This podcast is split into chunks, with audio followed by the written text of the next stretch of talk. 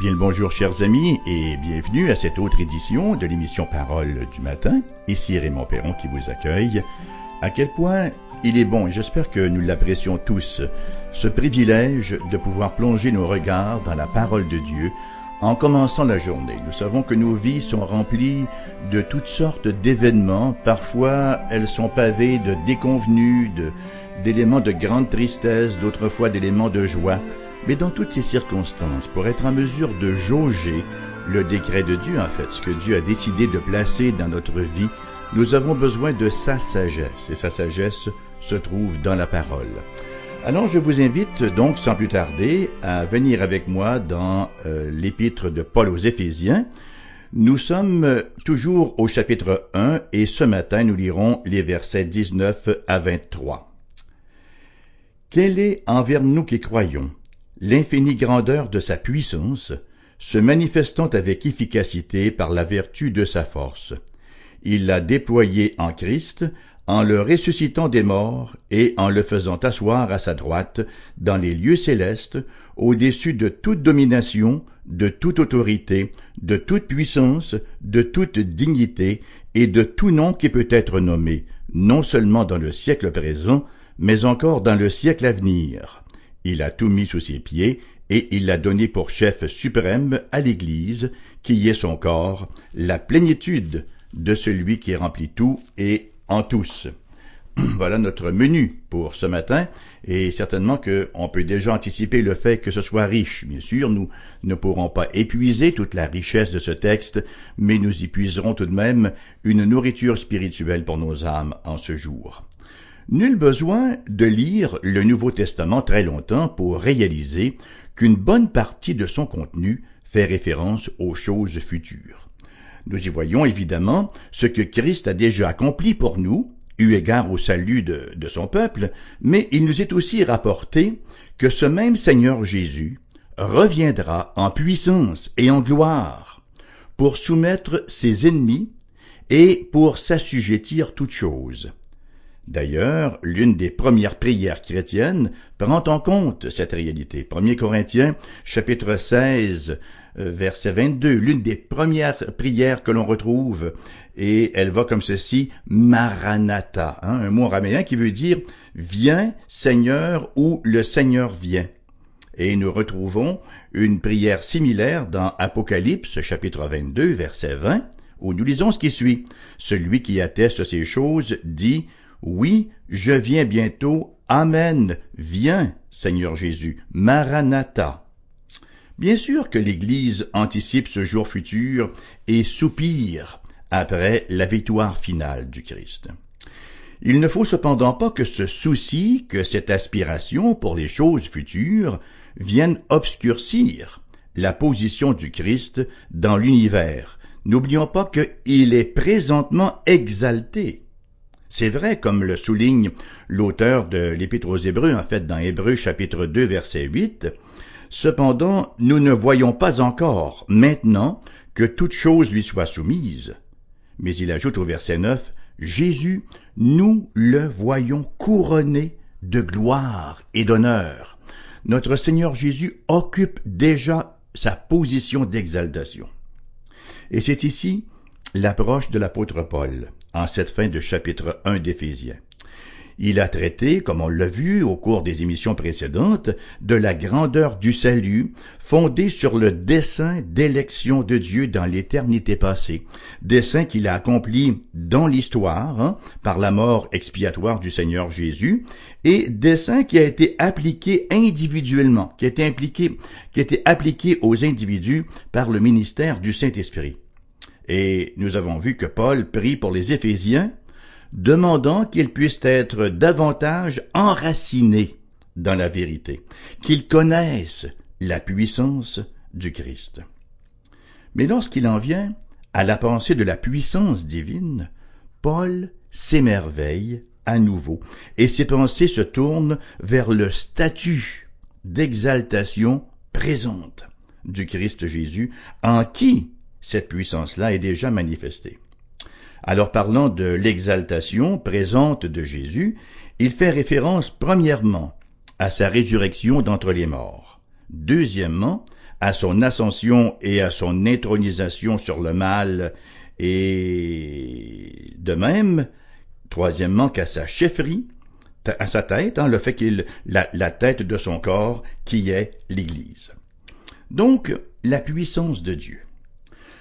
Lorsque nous avons passé en revue, lorsque nous avons considéré la première partie de cette prière-là, nous avons vu l'accent mis sur l'importance de la connaissance pour une foi solide. On a vu ça dans les versets 17 à 19.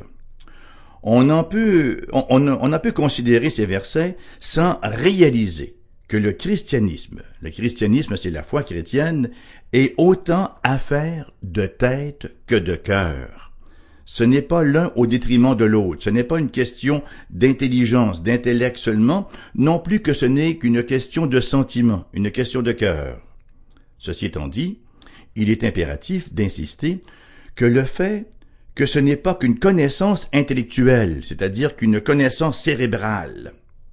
Ce n'est pas une simple question d'idées. Ce n'est pas une simple matière de philosophie. Vous savez, on peut très bien maîtriser les grandes doctrines de la Bible, connaître intellectuellement ses vérités dans leur exactitude, sans pour autant posséder une connaissance, permettez-moi encore une fois d'employer ce néologisme-là, ce nouveau mot, une connaissance expérientielle de Dieu à salut. Toute cette connaissance intellectuelle, aussi importante soit-elle, n'est pas une fin en soi, mais nous est donnée afin que nous puissions connaître Dieu et le connaître de mieux en mieux, et ainsi vivre dans sa puissance et être victorieux sur le péché dans nos vies. Le christianisme est connaissance, oui, mais c'est aussi puissance, du début à la fin. C'est puissance tout du long. Sans la puissance de Dieu, personne d'ailleurs ne pourrait devenir chrétien. Le salut de l'âme, ce n'est rien d'autre que la résurrection.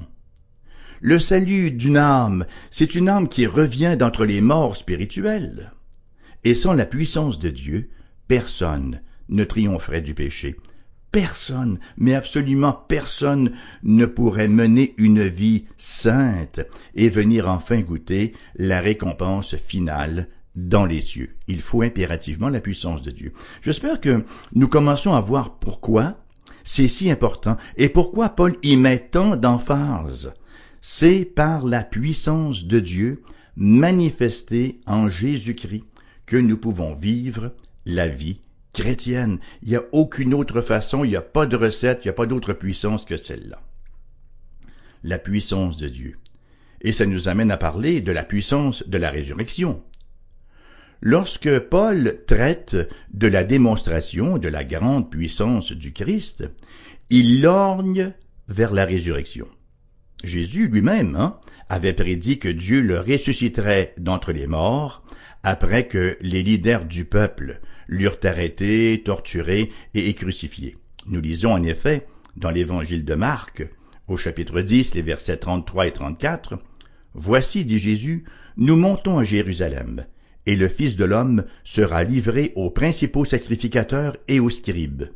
Ils le condamneront à mort, et ils le livreront aux païens, qui se moqueront de lui, cracheront sur lui, le battront de verge, et le feront mourir. Et, 3 jours après, il ressuscitera. » Quelle prophétie qui s'est réalisée dans les moindres détails. Bien sûr que pour les disciples, ça ne tombait pas sur le coup de l'évidence. Depuis le début des siècles, les gens ont vécu, les gens sont morts, et il apparaît assez évident que la mort représentait et représente encore la fin de la vie. Pourtant, Jésus affirme qu'il reviendra de la mort, qu'il reviendra même en triomphateur. Quelle puissance terrestre pouvait possiblement accomplir ce miracle? La réponse est simple. Aucune. Aucune puissance terrestre ne pouvait performer ce miracle-là. Seul un pouvoir céleste pouvait le faire, et il l'a fait. Le 3e jour, Jésus est ressuscité comme il l'avait annoncé.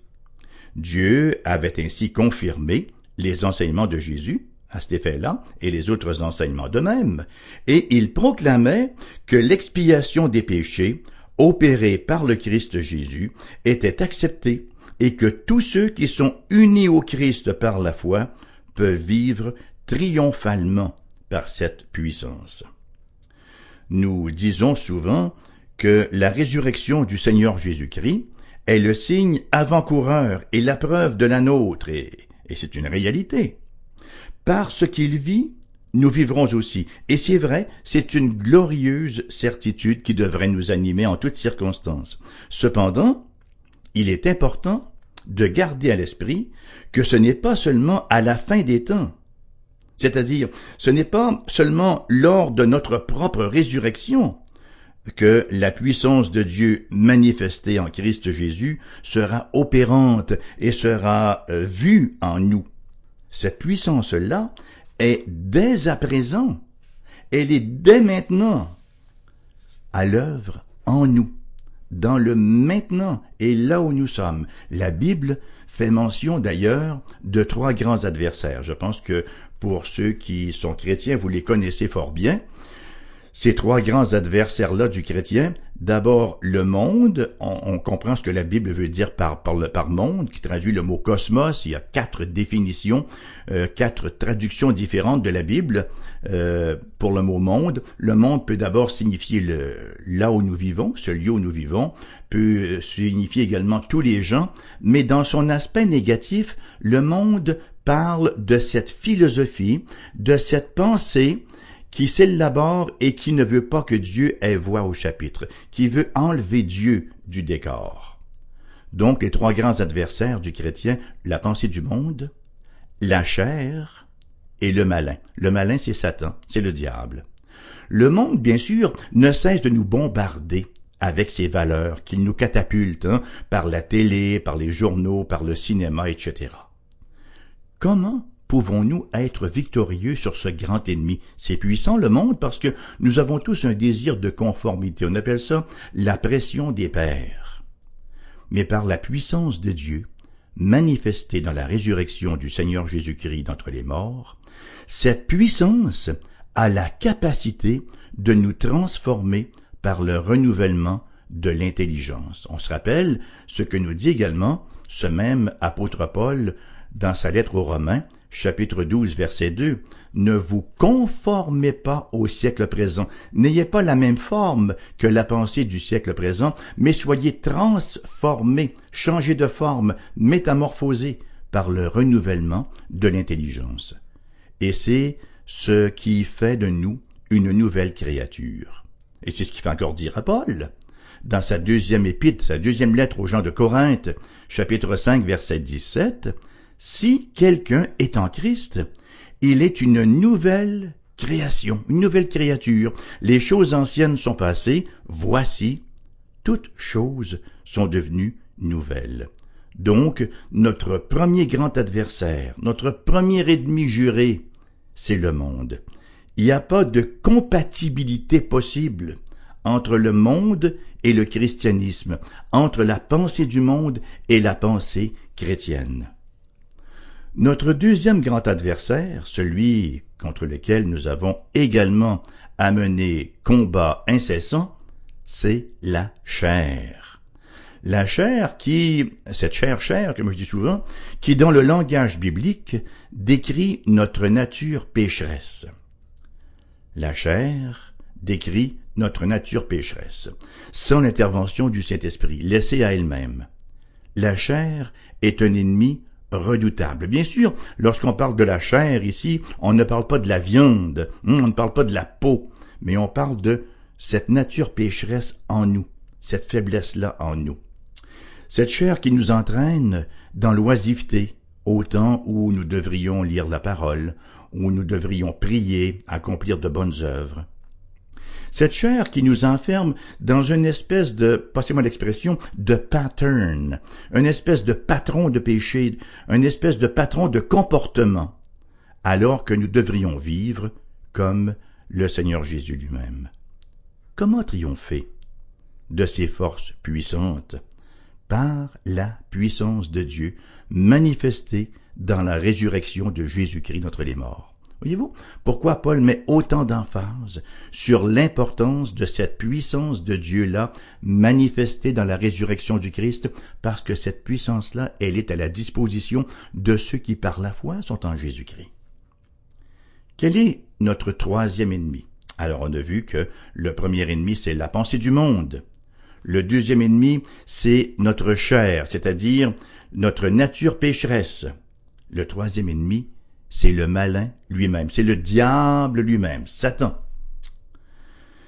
Et quel ennemi, quel ennemi puissant. Plusieurs personnes considèrent que Satan est une invention des hommes, ou tout au plus quelqu'un qui nous fait rire. On le voit souvent dans des dessins animés, par exemple, ou dans des pièces de théâtre, comme quelqu'un qui est en verre avec des oreilles, une longue queue, une fourche, et il nous fait rire. Même, parfois, on va même dire de quelqu'un qui a l'air gentil, on va dire « quel bon diable ».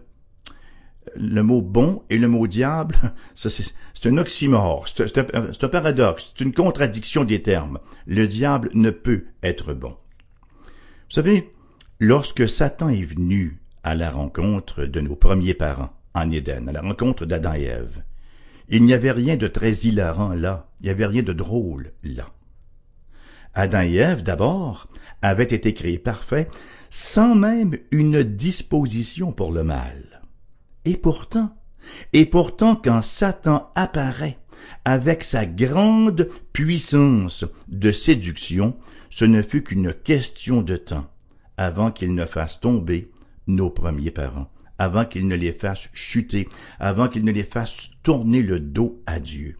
C'est ainsi que le péché et la mort se sont étendus à la race entière, et c'est ainsi que Satan perpétue son œuvre. Il incite toute créature humaine à tourner le dos à Dieu, à faire fi de sa parole et de ses injonctions. C'est pas étonnant que l'apôtre Pierre, dans sa première épître au chapitre 5 et au verset 8, nous dit « Soyez sobres, soyez vigilants ». En quelque sorte. Donc, soyez sobre, veillez. Votre adversaire, le diable, rôde comme un lion rugissant, cherchant qui il dévorera. C'est pas surprenant que l'apôtre Paul lui-même, à la fin de l'épître aux Éphésiens, là, au chapitre 6 et au verset 11, nous présente l'injonction suivante. Revêtez-vous de toutes les armes de Dieu, de toutes les armes de Dieu. Pourquoi? Afin de pouvoir tenir ferme contre les ruses du diable. Non seulement notre ennemi, le malin, le diable, est-il puissant, mais il est aussi rusé. En raison de tout cela, comme il importe d'être éclairé quant à la puissance de Dieu qui œuvre en nous. Rien, mais rien d'autre ne peut nous rendre capables de tenir contre les ruses du diable que la puissance de Dieu manifestée en Christ Jésus. Et nous voyons également dans la fin de la péricope que nous avons lue ce matin que toutes choses seront assujetties, deviendront sujettes de Jésus. Nous avons passé en revue nos ennemis spirituels. Est-ce que la puissance du Christ est adéquate pour triompher de ces ennemis-là? Écoutez, nous pourrions peut-être en douter, si ce n'était de la prochaine étape d'exaltation du Christ. La puissance de Dieu n'a pas été épuisée dans la résurrection de Jésus d'entre les morts. Après que Dieu eut ressuscité le Christ d'entre les morts, il n'a pas dit « ben voilà, c'est fait, j'ai tout donné ce que j'avais, il ne me reste maintenant plus de puissance », bien au contraire. La puissance de Dieu a aussi été déployée dans la cession du Christ, c'est-à-dire dans son ascension et dans le fait qu'il s'est assis à la droite du Père pour régner. Voyons les versets 20 à 21 et 21 à nouveau. Cette puissance-là, il l'a déployée en Christ, en le ressuscitant des morts et en le faisant asseoir à sa droite dans les lieux célestes, au-dessus, c'est-à-dire ayant autorité sûre, au-dessus de toute domination, de toute autorité, de toute puissance, de toute dignité et de tout nom qui peut être nommé, non seulement dans le siècle présent, mais encore dans le siècle à venir. Il n'y a aucune puissance, aucune autorité au-dessus de Jésus, Jésus a été placé au-dessus d'elles toutes. L'exaltation du Christ, au-dessus de toute domination et de toute autorité, implique tout au-dessus de toute puissance créée, et cela est d'un grand, grand réconfort dans le combat de la vie chrétienne. Lorsque nous lisons, encore une fois, Éphésiens chapitre 6, et cette fois-ci le verset 12, nous lisons, car nous n'avons pas à lutter contre la chair et le sang, mais contre les dominations, contre les autorités, contre les princes de ce monde de ténèbres, contre les esprits méchants dans les lieux célestes. Écoutez, ces forces spirituelles-là ont été soumises au Christ. C'est dire que nous n'avons pas à craindre les attaques de ces forces-là, pas plus que nous avons à craindre notre chair ou le monde qui nous entoure. Comment sommes-nous victorieux sur Satan? Relativement simple. Jacques, le frère du Seigneur Jésus, dans son épître, au chapitre 4, verset 7, nous dit « Soumettez-vous donc à Dieu, résistez au diable, et il fuira loin de vous. » Voyez-vous, nous ne pouvons pas résister à Satan par nos propres forces. Ce serait illusoire. Ce serait se mentir à soi-même. Mais si nous nous soumettons nous-mêmes à Dieu, de sorte que la puissance de Dieu, manifestée dans l'exaltation du Christ, au-dessus de toute domination et de toute autorité, coule en nous, alors là, le démon fuira loin de nous, de la même manière d'ailleurs qu'il s'est retiré loin de Jésus, on s'en souviendra, lors de la tentation au désert. Et mon dernier point ce matin, l'apôtre Paul fait référence à l'Église, qui est le corps du Christ. La troisième étape dans l'exaltation du Christ par la puissance de Dieu, c'est au verset 22 et 23. « Il a tout mis sous ses pieds et il l'a donné pour chef suprême à l'Église, qui est son corps, la plénitude de celui qui remplit tout et en tous. » Cette subjugation, cette soumission de toute chose a été opérée pour le bénéfice de l'Église. C'est intéressant de noter que c'est la première apparition du mot « Église » dans l'Épître aux Éphésiens, malgré que, on l'aura certainement noté, que depuis le commencement, Paul a l'Église à l'esprit, et que l'Épître d'ailleurs tout entière est au sujet de l'Église. L'Église donc, en raison de la présence du Christ ressuscité en son sein, l'Église se doit d'être une puissance transformatrice. Pardon. Une puissance transformatrice donc. Ceux qui appartiennent à l'Église sont transformés et se doivent d'œuvrer à la transformation de ce monde par cette même puissance, non pas à se retirer du monde, à se cacher comme des lumières sous le boisseau. La victoire ne s'obtient pas par les armes, la victoire ne s'obtient pas par des manifestations dans les rues, la victoire ne s'obtient pas non plus par le pouvoir politique. La victoire s'obtient par la puissance du Christ à l'œuvre dans l'Église, qui s'infiltre dans le monde, qui pénètre le monde. Un bel exemple de cela, bien sûr, c'est l'Église primitive. Alors que l'Empire romain était envahi par la violence, alors qu'il sombrait lentement dans la décadence, le christianisme, lui, en toute simplicité, en toute humilité et en toute pureté, pénétrait l'esprit des gens, croissait en silence et dans l'obscurité, renouvelant sans cesse ses forces devant l'opposition et érigeant finalement la bannière de la croix sur les ruines du Capitole, et de là son influence dans les siècles qui ont suivi, de sorte que le christianisme s'est étendu sur la terre entière. Chers amis, c'est la façon dont la bannière du Christ est élevée, par des moyens purs, humbles, mais puissants, comme la force du Christ manifestée dans ses disciples. Si vous êtes disciples du Seigneur Jésus-Christ déjà, puisse cette puissance se manifester afin de vous rendre un élément de transformation dans ce monde qui en a tellement besoin. Et si vous n'êtes pas encore au Christ, venez à lui. C'est une puissance qui s'offre aux mains de la foi. C'est une puissance qui s'offre à la simple foi, à la reconnaissance que nous sommes des pécheurs invétérés, qui avons besoin d'un sauveur, qui avons besoin de nous repentir et de venir au Christ par la foi pour recevoir son salut. C'est évidemment la grâce que je nous souhaite en cette journée. Et nous terminons là-dessus. Le temps de vous rappeler que vous pouvez entrer en communication avec nous. Vous pouvez le faire d'abord par courriel, par Internet, en allant sur notre site, le www.cfoi-fm.com, et vous allez sous le lien radiodiffusion, et là vous avez différentes adresses courriel que vous pouvez utiliser pour nous contacter. Vous pouvez de même nous téléphoner au 418-688-0506, 418-688-0506. Vous nous laissez vos commentaires, vous nous laissez votre message, et si vous voulez qu'on vous rappelle, laissez aussi votre numéro de téléphone. Nous nous ferons non seulement un devoir de vous rappeler, mais aussi un plaisir. Et vous pouvez encore prendre la plume d'oie, la tremper dans l'encrier et nous écrire à l'adresse suivante: AERBQ, casier postal 40088, AERBQ, casier postal 40088, Québec, province de Québec, G comme dans Gaston, 1H, 2S comme dans Simon, 5. Je profite de l'occasion pour vous rappeler aussi qu'il vous est possible, si vous l'avez à cœur, de faire une contribution au ministère de CFOI-FM. Vous savez que nous opérons sans commerciaux, hein? Nous opérons à nos propres frais.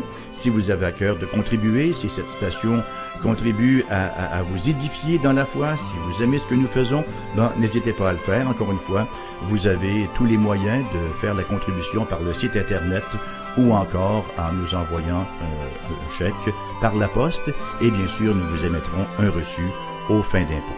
Merci d'avoir été là, chers amis. On se retrouve demain.